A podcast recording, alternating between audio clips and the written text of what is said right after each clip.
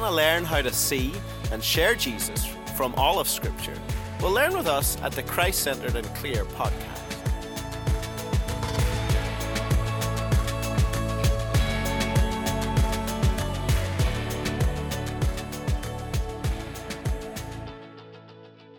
Welcome to the Christ Centered and Clear podcast, where we discuss seeing and sharing Jesus from all the scriptures. And as with the last couple of episodes, this week again, we're going to hear from our conference in Dallas, Texas, where we looked at Christ in the wisdom literature. And this week on the podcast, we're going to hear from Pastor Juan Sanchez. Juan is a pastor in Austin, Texas, and he talked to us at this conference on Christ in Job. And so you'll want to hear uh, what he has to say about uh, seeing and, and sharing Jesus from the book of Job. Really, he does uh, an overview of just a kind of Christocentric hermeneutic and then, then kind of um, digs in more on the book of Job. Very much appreciate you listening to the Christ Centered and Clear podcast. It's a joy to be here with you all. Um, uh, we don't have a lot of time together, so I'm just going to jump right in. And what I want to do to begin, we're going to be looking at Job. But to begin, I want to kind of just reinforce what Dr. Akin uh, said. Um, but I'm actually going to begin from Leviticus 11. So look at Leviticus 11, 1 through 8. And I'm going to just kind of uh, just again re-emphasize what Dr. Akin said at the very beginning. Uh, one of the things I've learned in pastoral ministry is you can never say the same thing too many times. Uh, that's just a helpful pastoral piece of advice. You got to keep saying the same things over and over and over again. And so uh, I just want to say what Dr. Akin said over again, using maybe a little bit different language, and, and hopefully it, it will stick. Here's what I would ask as I read Leviticus 11, 1 through 8. What kind of sermon might you preach from this text? Like, how do you preach this text? So, for example, and the Lord spoke to Moses and Aaron, saying to them, Speak to the people of Israel, saying, These are the living things that you may eat among all the animals that are on the earth. Whatever parts the hoof and is cloven footed, and chews the cud among the animals, you may eat. Nevertheless, among those that chew the cud or part the hoof, you shall not eat these the camel, I don't know about you, but I'm okay with that. Uh, because it chews the cud but does not part the hoof is unclean to you. And the rock badger, never imagine I would eat one of those. Uh, because it chews the cud but does not part the hoof is unclean to you. And the hare, I have eaten rabbit before, uh, because it chews the cud but does not part the hoof is unclean to you. And the pig, now we're getting personal. I personally happen to like bacon because it parts the hoof and is cloven footed, but does not chew the cud, is unclean to you. You shall not eat any of their flesh, and you shall not touch their carcasses. They are unclean to you. So, question number one Is Leviticus 11, 1 through 8 the Word of God? Is it without error? Is it to be preached? Is it to be obeyed? So, are you disobeying the Word of God when you eat bacon? Right? So we have a few choices. We can either read the text and say, oh, that doesn't have anything to do with us anymore. That's dangerous approach, isn't it, to, to a biblical text.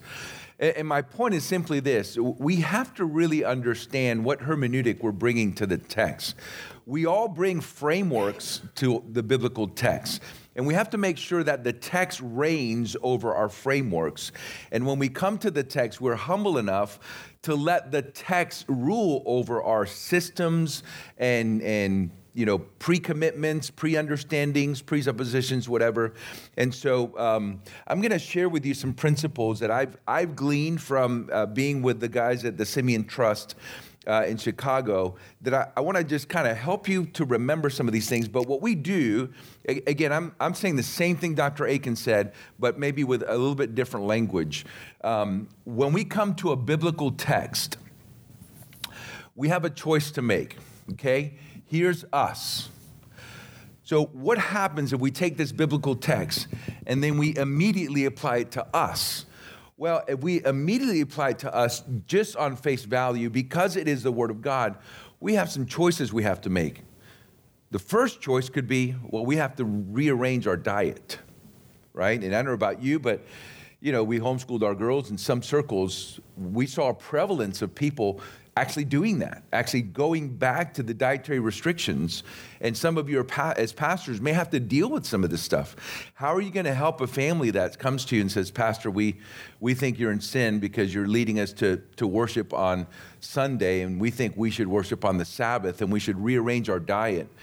I mean, this is, this is all about biblical hermeneutics, isn't it? And so, what I would say, again, what Dr. Akin was saying, is before we apply the text to us, we have to understand what the text meant to them in their then. Okay, this is what Dr. Akin was talking about the historical grammatical um, hermeneutic. And, and what we do, he, I'm just going to give you some very quick questions to ask to the text as we're doing this because I want to be as practical as possible. The first question is a question of structure. How did the author organize this text? Because the, the way the author organizes the text, the structure is going to reveal an emphasis. And when we preach, we want to make sure we emphasize what the biblical author emphasizes.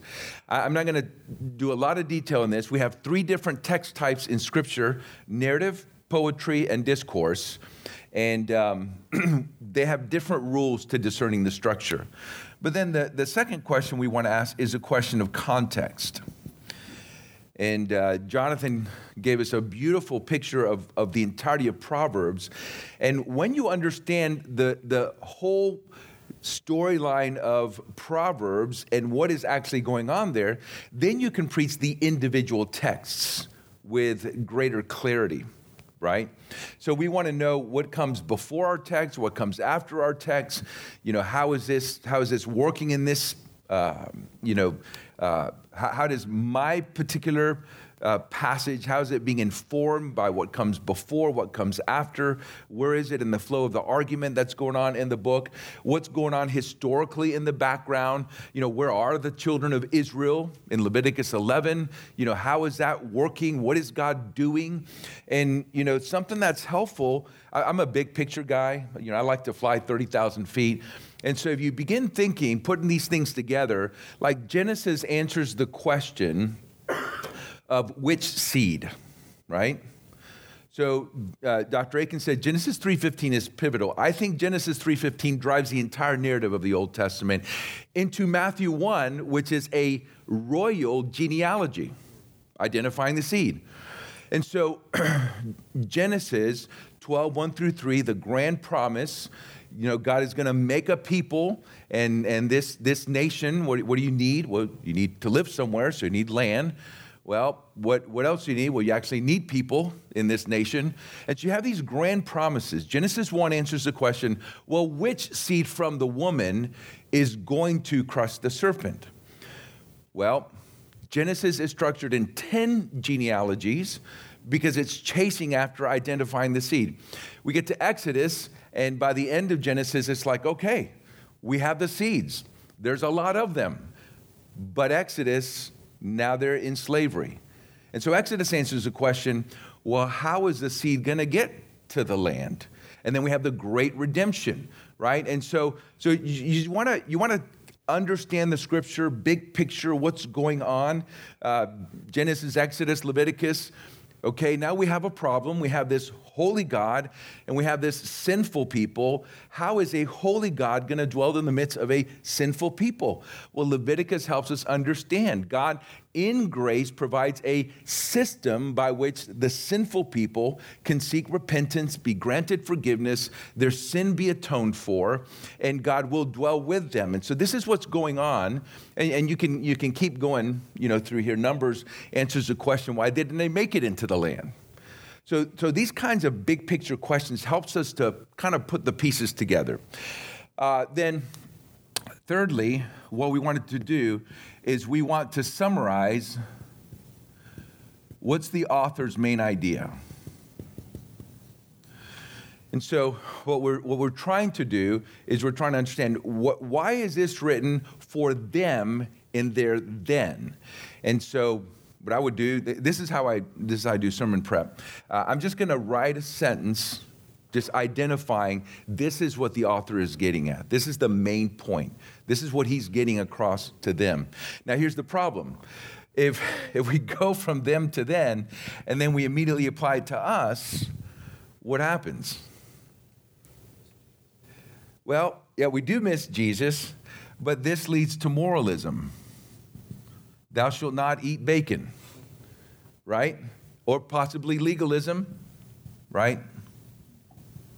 And so we don't want to do that. Now, what happens, what we want to do then, is we want to understand that Christ has come. Christ has come. Okay, this is the cross. Christ has come. And so now we, we've done our exegesis here. Okay, this is our exegesis. We want to do some biblical reflection. Biblical, theological reflection. This is what Dr. Akin was talking about biblical theology. We have to have a good, robust biblical theology to be able to understand because, yes, Leviticus 11 is in Scripture, but we also know that Christ has come and he's inaugurated a new covenant. And so we want to know how Christ's coming now, how is my text to be read in light of the cross? How's my text to be read in light of the fact that we're no longer under this covenant? Do we just say, forget about it? Or how does Jesus deal with it? How do the apostles deal with it? How do the New Testament writers deal with this? And so that's the kind of biblical theological reflection that we want to do. Now, the danger with some pastors who are introduced to Christ centered preaching is that they do what uh, David Jackman calls trampoline preaching, right? And that's you take the biblical text, you read Leviticus 11 and then you go right to Jesus. What does that create? Well, we can tend to spiritualize a text.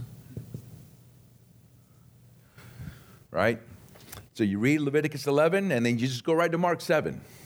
You go right to Acts, where the sheet comes down and Peter's told, take up and eat. And, and we have no idea why was, this was written to them in their den. And so the, the point of this exercise is, is this is kind of where we're going to live in, in, in our time together today, and that is how does my text anticipate or point to the gospel?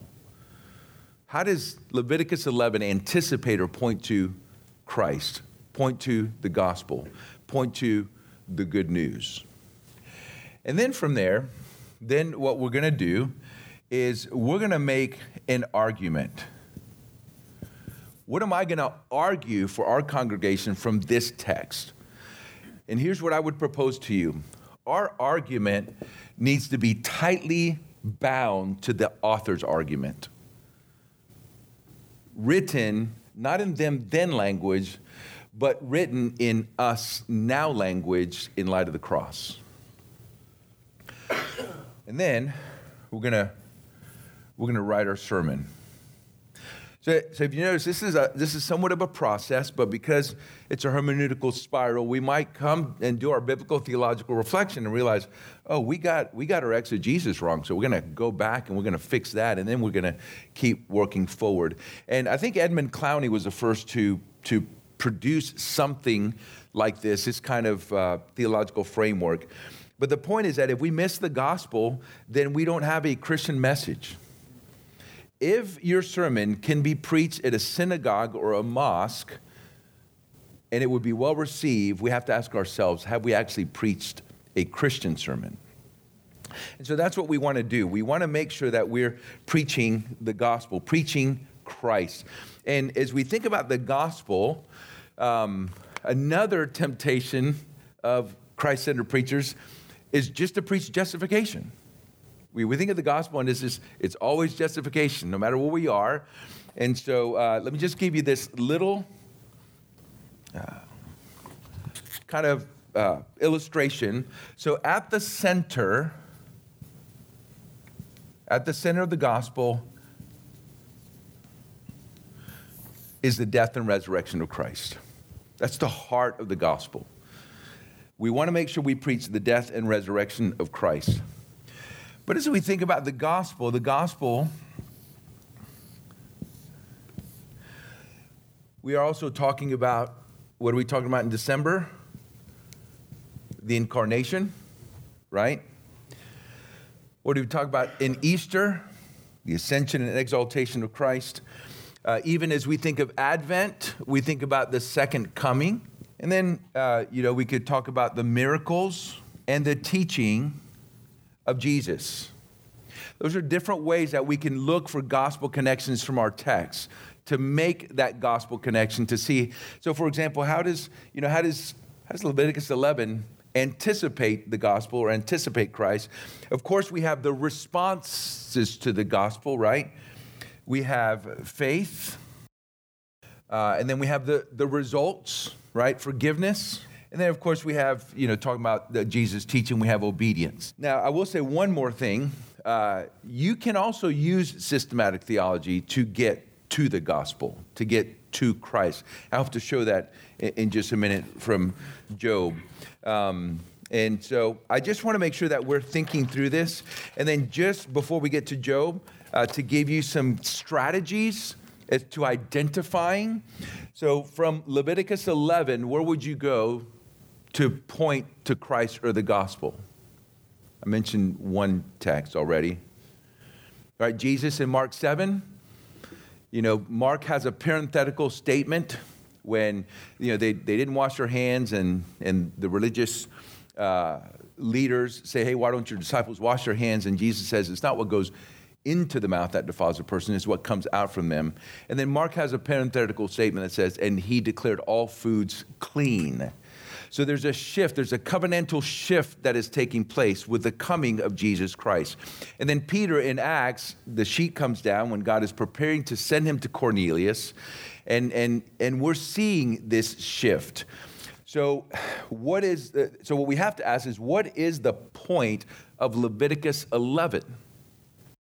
And we begin to realize, I mean, we know what meals do. Some of us went out to, to the ranch at Las Colinas last night. We had a meal. We had, we had wonderful time of fellowship. We, you know, we were, we were learning about one another. That's what meals do. They provide that context, don't they? God is distinguishing his people from the surrounding nations, right? when he brings them eventually to, to Sinai in Exodus 19, he says, All the nations are mine, but you are my private stash. That's what he says. A king had a personal treasure that represented everything he owned. If he ever became insecure, how rich am I? He could go to his private treasure and count it all up. And so God tells Israel, I own all the nations, everything is mine, but you are my special treasure that represents all the things that I own. You represent all the nations, and, and this is how you're be, to be to me. And so God separates Israel from the nations in order to show the world who He is, what He is like. And so He takes Israel, He places them in the center of their known world, and He says, You will have one God not like the other nations who have many gods. You will have one king, I will be your king, and then you will be different in your government. You will have a theocracy. You will be different in your dress. You will be different in your diet. Everything that God does is to distinguish them, to separate them out. This is a text about holiness more than it's a text about food. And so, as we think about that, we want to be thinking about how we're going to shape this and how we're going to apply that. We're going to be looking at meals in the New Testament. You know, how, how, did Jesus eat meals? What, were the, what was the radical nature of some of the things that he was doing? You know, when he was eating meals, we can look at how, how um, you know, Paul was like the Jews when he was with the Jews, like those not under the law, how he rebukes Peter right? When Peter went backwards instead of going forward. So we can make all those applications. So the, the point of this is not Leviticus 11. But how are we going to get to that? Just you can do it through simple observations. Sometimes you look at the text, you read the text, oh, I know what's going on here. Um, you can look up New Testament references. You know, so is, is my text cited anywhere else in Scripture? Is, is my text being picked up and cited? Now, let me just warn us just because our text is cited somewhere in the New Testament, that doesn't necessarily make it a gospel connection. But, but it can be, but, and that's where I like to start. I like to, make, I like to make the gospel connection so tight to the text that I'm in that I want it to be like a light bulb going off for, for our people. I want, what we're doing when we're preaching is we're teaching our people how to read their Bibles. We don't want to be the magician preacher. You know, the magician takes the rabbit and pulls the rabbit out of the hat, and the children go, Oh my goodness, where did that rabbit come from? We don't want to be that kind of preacher where we, we make this profound point and the people go, Oh my goodness, what incredible. That pierced my heart. I have no idea how he got there, but it was uh, awesome. Right? We don't want to do that. We want them to understand those connections. And again, develop a good sense of biblical theology, how the Bible fits together. Uh, consider the historical progression, look at themes, and then unfold them throughout Scripture. Uh, think about where your text falls in the timeline of redemptive history. And then uh, typology or analogy. Typology is a, uh, analogy is the big umbrella. Typology is a specific aspect of analogy.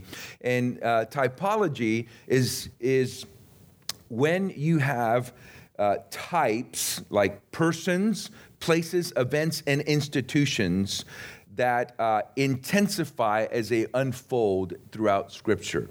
So, like a, a person could be an Adam type, Christ, the antitype. Antitype is the, the fulfillment. Places like Sinai and Zion, Hebrews chapter 12 makes that distinction. Um, events like the Exodus, institutions like the temple, um, so, so this is, this is just some kind of introductory uh, material to just kind of reinforce what Dr. Akin has already said. And I just want to make sure that we're, we're kind of all starting the same place. All right, that's all I'll do on the board. Let's look at Job. As you're opening your Bibles to the book of Job, let me define wisdom for us. This is a, this is a definition that I'm, I'm heavily dependent upon uh, Douglas Moo in his commentary on James. But I think it's a helpful way for us to be thinking about how does Job fit in the wisdom literature. And the way I would define wisdom, and I'm happy to be corrected, stretched, added to, subtracted from, but wisdom is a divine grace. So, in other words, it's a gift. It's a gift from God, right? James says that to us. I, I developed this definition preaching through James.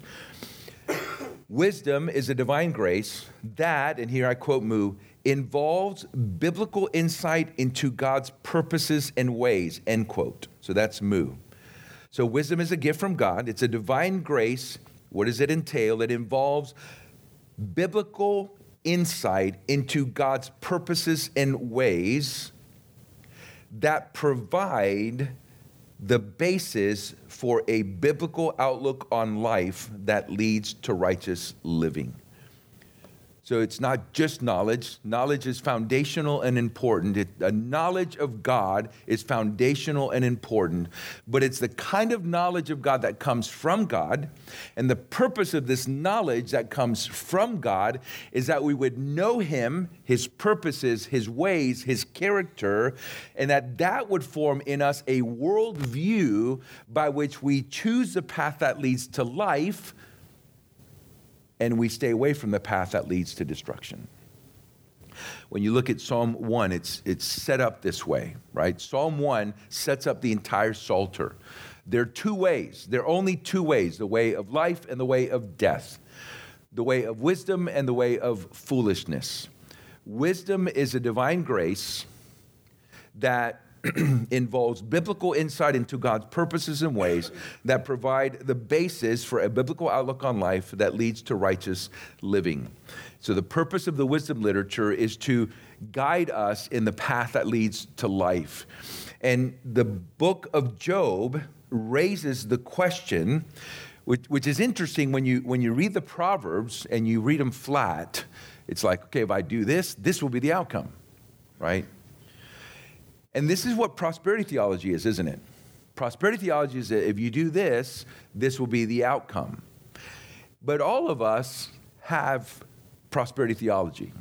All of us have these kinds of tendencies of prosperity theology, right? If your life falls apart, you begin to wonder, well, God, what did I do? Or you begin to say, God, I, I was following you, I was being obedient. I was actually doing what you told me to do in this instant, and this is what I get?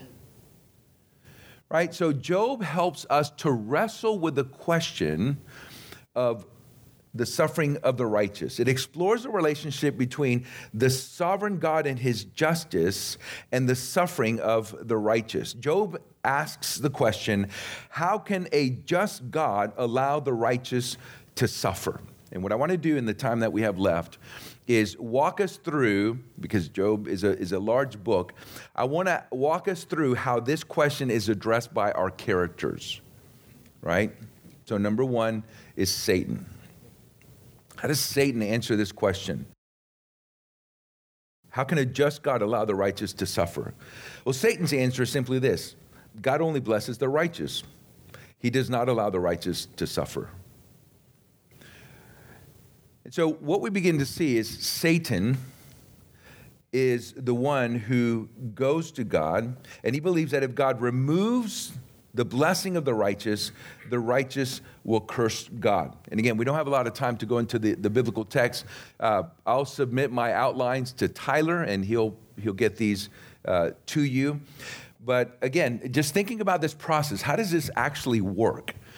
Um, there are a number of ways. What I'm going to do, I, since I don't have time to, to show you all the references, um, what I want to do is I want to kind of show some examples of how I would get to Christ from different aspects, uh, different places from Job.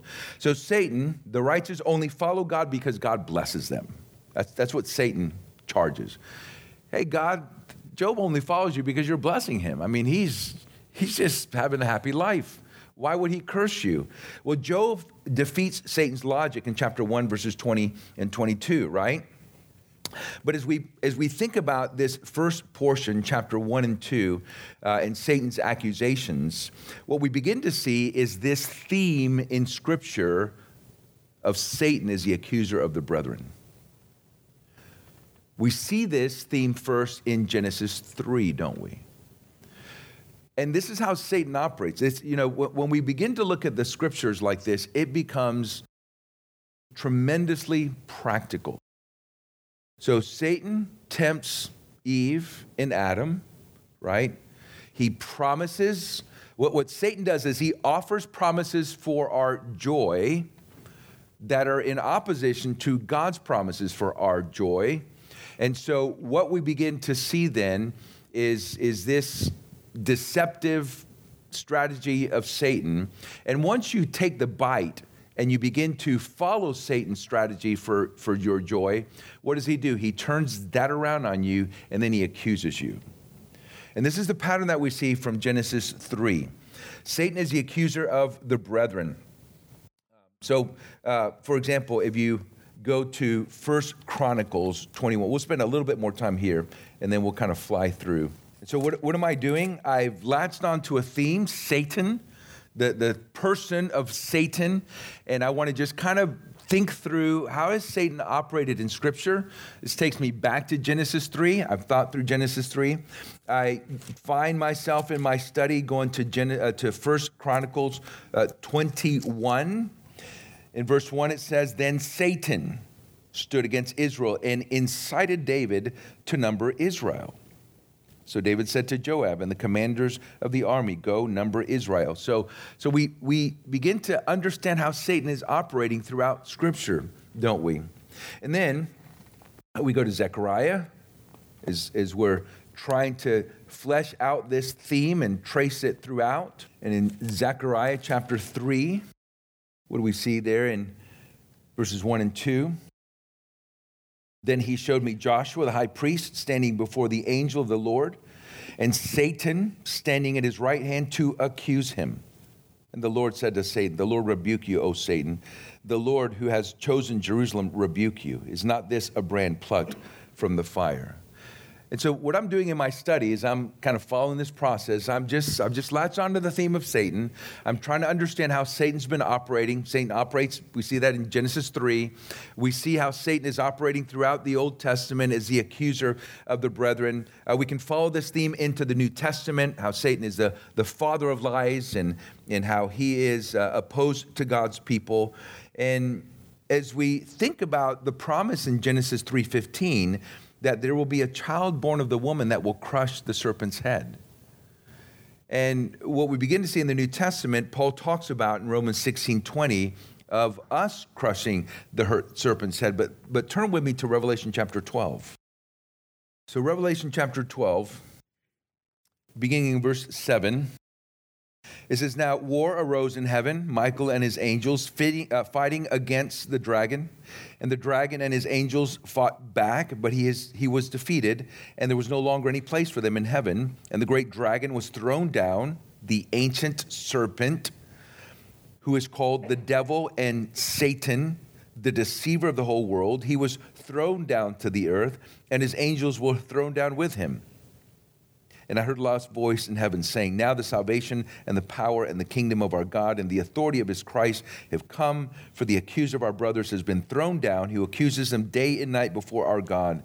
And they have conquered him by the blood of the Lamb and by the word of their testimony, for they love not their lives even unto death. Therefore rejoice, O heavens, and you who dwell in them. But woe to you, O earth and sea, for the devil has come down to you in great wrath, because he knows that his time is short.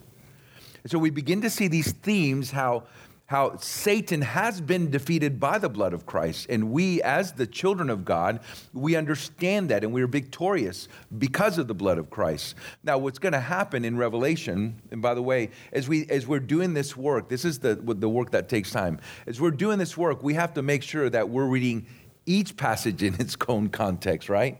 We have to understand how it's working.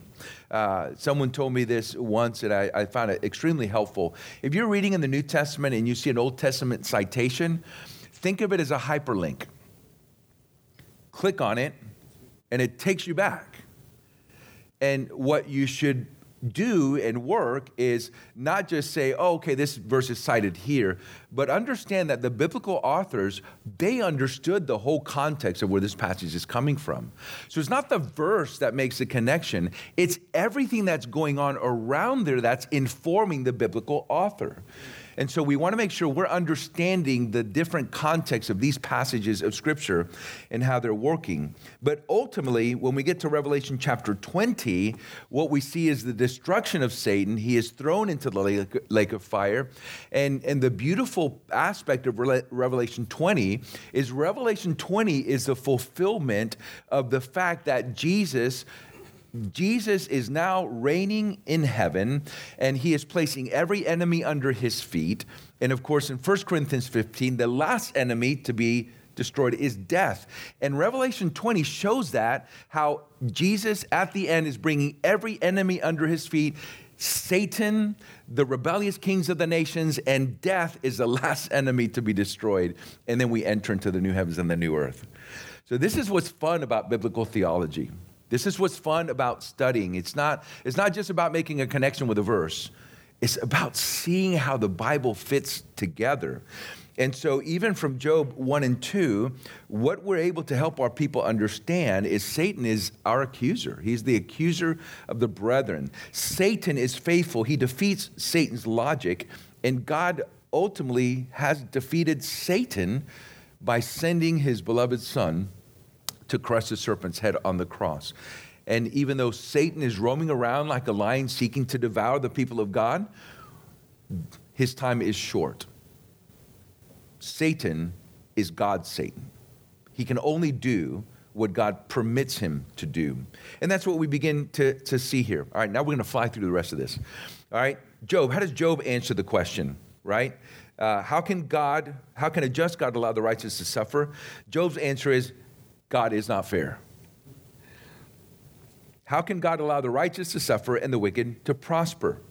As Job unfolds in chapter 3, Job laments his birth and life. Why was I ever born? Um, Job struggles with the question of righteous suffering. Uh, he repeatedly declares his innocence in chapter 6, 7, and 9. Job sees life as unfair in chapter 9. Uh, he repeatedly wonders why the wicked prosper, chapter 12, chapter 21. Job wonders why God is silent. That's an important theme in Job, uh, chapter 19, chapter 23. And then the question is how can anyone be just or right before God? Chapter 9. How can anyone be right before this God? And of course, that's where we can do our systematic theology and, and go to, well, how can someone be right before God? Right? Romans 3 helps us to understand about justification. Uh, the problem is that, uh, according to Job, there is no mediator between God and man. Job wants an audience with God, and he says there's no mediator. And of course, the New Testament tells us that there is a mediator between God and man, and his name is Christ Jesus, 1 Timothy 2 5. And of course, we could take that theme of mediator and we can trace it from, from the priesthood all the way forward to Jesus, uh, the high priest. Uh, therefore, Job wants a personal audience with God, chapter 13, chapter 16. Um, and so, as we, as we see these things unfold, um, Job is thinking wrongly, but he's also thinking rightly in places. Um, the sovereign Lord has handed him over to his enemies. He understands that. He, he has a robust understanding of the sovereignty of God. He understands that it is God who has struck him. In chapter 19, he says as much. And yet, Job knows that his Redeemer lives. And not only does he know that his Redeemer lives, he knows that even if he dies, he will see him in his flesh. So we got to study that. We got to chase it down. We can't be lazy, right? We can't be lazy pastors. We have to be curious pastors. And so, is this really talking about the resurrection? I don't know, but that's what we're going to study. And that's the theme we're going to trace and chase down. We're going to talk about judgment, what happens in the resurrection. How did Job's friends answer the question? Job's friends answer the question by saying this God does not allow the righteous to suffer. You suffer because you're not righteous right? Not helpful. So, um, this is their prosperity theology. Um, their theology is essentially the righteous prosper, are blessed by God, the wicked will suffer. Uh, this is known as the uh, re- retributive principle or the retribution principle. Um, Eliphaz, his wisdom, again, notice how divine wisdom is pitted against human wisdom. So the wisdom of Eliphaz is you suffer because you have sinned, Job, Job chapter 4. His counsel, repent, chapter 5, verse 8. Be glad you're suffering, chapter 5, verses 17 and 18. Uh, they have investigated this case and it is so, 527. Therefore, you're guilty, Job. And there's some funny parts of Job. You know, like, well, I was I was sleeping and I saw this vision and the spirit passed by me. And so, I mean, you have all kinds of weird stuff going on that. And so I'm certain because of this, Job, that you're guilty. Bildad's wisdom God does not pervert justice, so you must be guilty. Chapter 8. Um, his counsel, repent. Chapter 8. Uh, Zophar's wisdom, God is unfathomable and knows all. So your friend is suffering doesn't understand why, and you say, you know what, God is just so incredible, we just can't understand him. True, but unhelpful, right? Um, his counsel, repent. Chapter 11, verse 13, 15. So Job's friends believe this theology works in the reverse order. Those who prosper must be righteous, those who suffer must be wicked. Eliphaz, in his wisdom, says, It is the wicked who suffer. You're suffering, so you must be wicked. Bildad's wisdom is, This is your fault. This is what happens to the wicked. And Zophar's wisdom is, The wicked do not prosper. Suffering is his portion. And so Job's friends have no category for righteous suffering. The benefit of the book of Job is it gives us a category for righteous suffering. When we think about suffering, we have to understand suffering is connected to sin. So we suffer either because of Adam's sin, right? Natural evil, uh, the sin that is in the world. It is because of someone else's sin. Someone has sinned against us. Uh, we're a victim of their evil, their sin, or because of our sin. Job is dealing with the category of why do we suffer when we didn't do anything to suffer? Why do we suffer? And so, um, Job's friends have no category for righteous suffering. And so they proceed to tell him his sins. But then this, this character Elihu comes in. And the way he answers the question is this way Though the righteous suffer, the sovereign Lord is just, and he does not waste our suffering, and he is worthy to be exalted. There are different debates as to who this Elihu is. Is he another one of you know these knuckleheads, or, or is there something else going on there? Um, Elihu's counsel is Job, you're not right, for God is greater than man, 33 12. Uh, Elihu is a righteous man like Job, 33, 1 through 7. Job has been wrong about God, 33, 8 through 12. Elihu says God is not silent, God speaks to us through our suffering.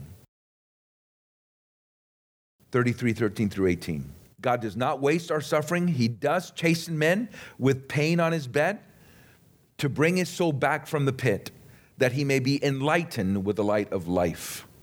And so God uses our suffering to warn us of pride, to remind us of remaining sin, and to turn us away from evil, chapter 36. And another way of saying this is God uses our suffering to rescue us. It's counterintuitive, but it is true nonetheless. Elihu pleads with Job to listen to him so that Elihu may justify Job and teach him wisdom. Uh, God cannot do wickedness. He does not pervert justice. God sees all. The wicked cannot hide. People accuse Job that he should be tried to the limit. Elihu answers Job and his friends. His friends are no help. God is silent because of the pride of evil man. Job opens his mouth with words without knowledge. And Elihu speaks on God's behalf. He offers a theodicy. The Lord is just, punishing the wicked and delivering the afflicted. The Lord God is exalted in his power. You should exalt God's work. The Lord is sovereign. The Lord God is worthy of exaltation. And then finally, we have God. How does God answer the question? He basically says, Will you condemn me to justify yourself? Who is this that darkens counsel by words without knowledge? Chapter 38, verse 2. God tells Job to get ready, to take it like a man, for God will now ask him questions. There's some like 70 something questions God asks him. They're tied to creation theology. And God asks Job, Shall a fault finder contend with the Almighty? 40, verse 2. And Job's brief response is, Behold, I am of small account. God asks, Will you condemn me that you may be justified? Chapter 40, verses 6 through 9. And then in chapter 42, we have Job, his friends, and God. Job responds to God with humble repentance. There's that theme of repentance. The Lord rebukes Job's friends, interestingly, not Elihu. Uh, chapter 42, verses 7 through 9. Here we have the, the principle of justice. And then the Lord restores Job's fortunes twofold. Chapter 42, verses 10 through 17. We have a principle of restoration. So, as we're, we're going through this, and we're going to be really helpful to our people, we want to identify these themes and take them to Christ and show them Christ. So, some closing reflections, and then I'll pray. What are we to think of Satan? Satan is God's Satan. Greater is he that is in us than he that is in the world. How are we to comfort one another in the midst of pain and loss? Well, Job's friends help us to know how to not to. in the words of Mater from Cars, how to not to. Now, I will just say this uh, one of the difficulties of preaching Job is trying to discern how to preach what Job's friends are saying. It's almost like we're preaching uh, negative film, right? It, we take what they're saying and we kind of say the reverse of it, and we have to understand how that's working. Um, and then how to, uh, Job responds well initially. Uh, where do we find answers? True wisdom lies with God, Job 28, verses 12 through 28. Where do we turn in the midst of pain and loss? Well, since wisdom is with God, we must look to and cling to God in Christ, the only innocent sufferer. 1 Peter 3 18, right? Um, Jesus is the innocent sufferer. And there on the cross, we see where wrath, justice, and mercy meet. The innocent dying for the ungodly and the unrighteous. How are we to endure in the midst of pain and loss? Remember that God does not waste our suffering. Therefore, let us not waste our suffering. Regardless of our circumstances, we must do right and hold on to righteousness. Job 27, 1 through 4. Uh, I'll read uh, from 1 Peter 1 in just a moment and I'll close in prayer. But, brothers and sisters, wisdom is a divine grace, it is from God. He invites us to ask Him for wisdom. Wisdom is the knowledge of God that leads us to understand His character, His nature, His purposes, and His ways, so that with that knowledge of God, we have a worldview that allows us to walk in righteousness even when life doesn't make sense. So, I'll close with the words of Peter in 1 Peter 1 3 through 9. Blessed be the God and Father of our Lord Jesus Christ. According to his great mercy, he has caused us to be born again to a living hope through the resurrection of Jesus Christ from the dead, to an inheritance that is imperishable, undefiled, and unfading, kept in heaven for you, who by God's power are being guarded through faith for a salvation ready to be revealed in the last time. In this you rejoice, this salvation, though now, for a little while, if necessary, you have been grieved by various trials, so that the tested genuineness of your faith, more precious than gold that perishes, though it is tested by fire, may be found to result in praise and glory and honor at the revelation of Jesus Christ. Though you have not seen him, you love him. Though you do not now see him, you believe in him and rejoice with joy that is inexpressible and filled with glory, obtaining the outcome of your faith, the salvation of your souls. Even though we do not see him, we love him. Even though we don't understand suffering at times, we know him. God is wise, he is sovereign, he is good, he is faithful. Therefore, even when we don't understand, we can trust God. Job never got the answer to why he suffered. So that should be helpful to us. Let's pray. Father, thank you for this time that we've had. Uh, Father, I don't know what my brothers or sisters in this room are going through, but I pray that they may be encouraged from Job and from your revelation of how you work in Job, how we live in a world that is filled with sin. Satan is our accuser, and he will, he will try to orchestrate circumstances to get us to question your sovereignty, to question your wisdom, to question your goodness, to question your faithfulness. But Father, even when we don't understand and when we don't see, we know that you are God and we can trust you. We know your purposes, we know your ways. We know that you not waste you do not waste our suffering. And so even when we don't understand, even when we don't see, even when it seems like you are silent, we will take one step at a time, putting one foot in front of the other, and we will walk in the way of wisdom that leads to life. In the name of Jesus Christ we pray. Amen.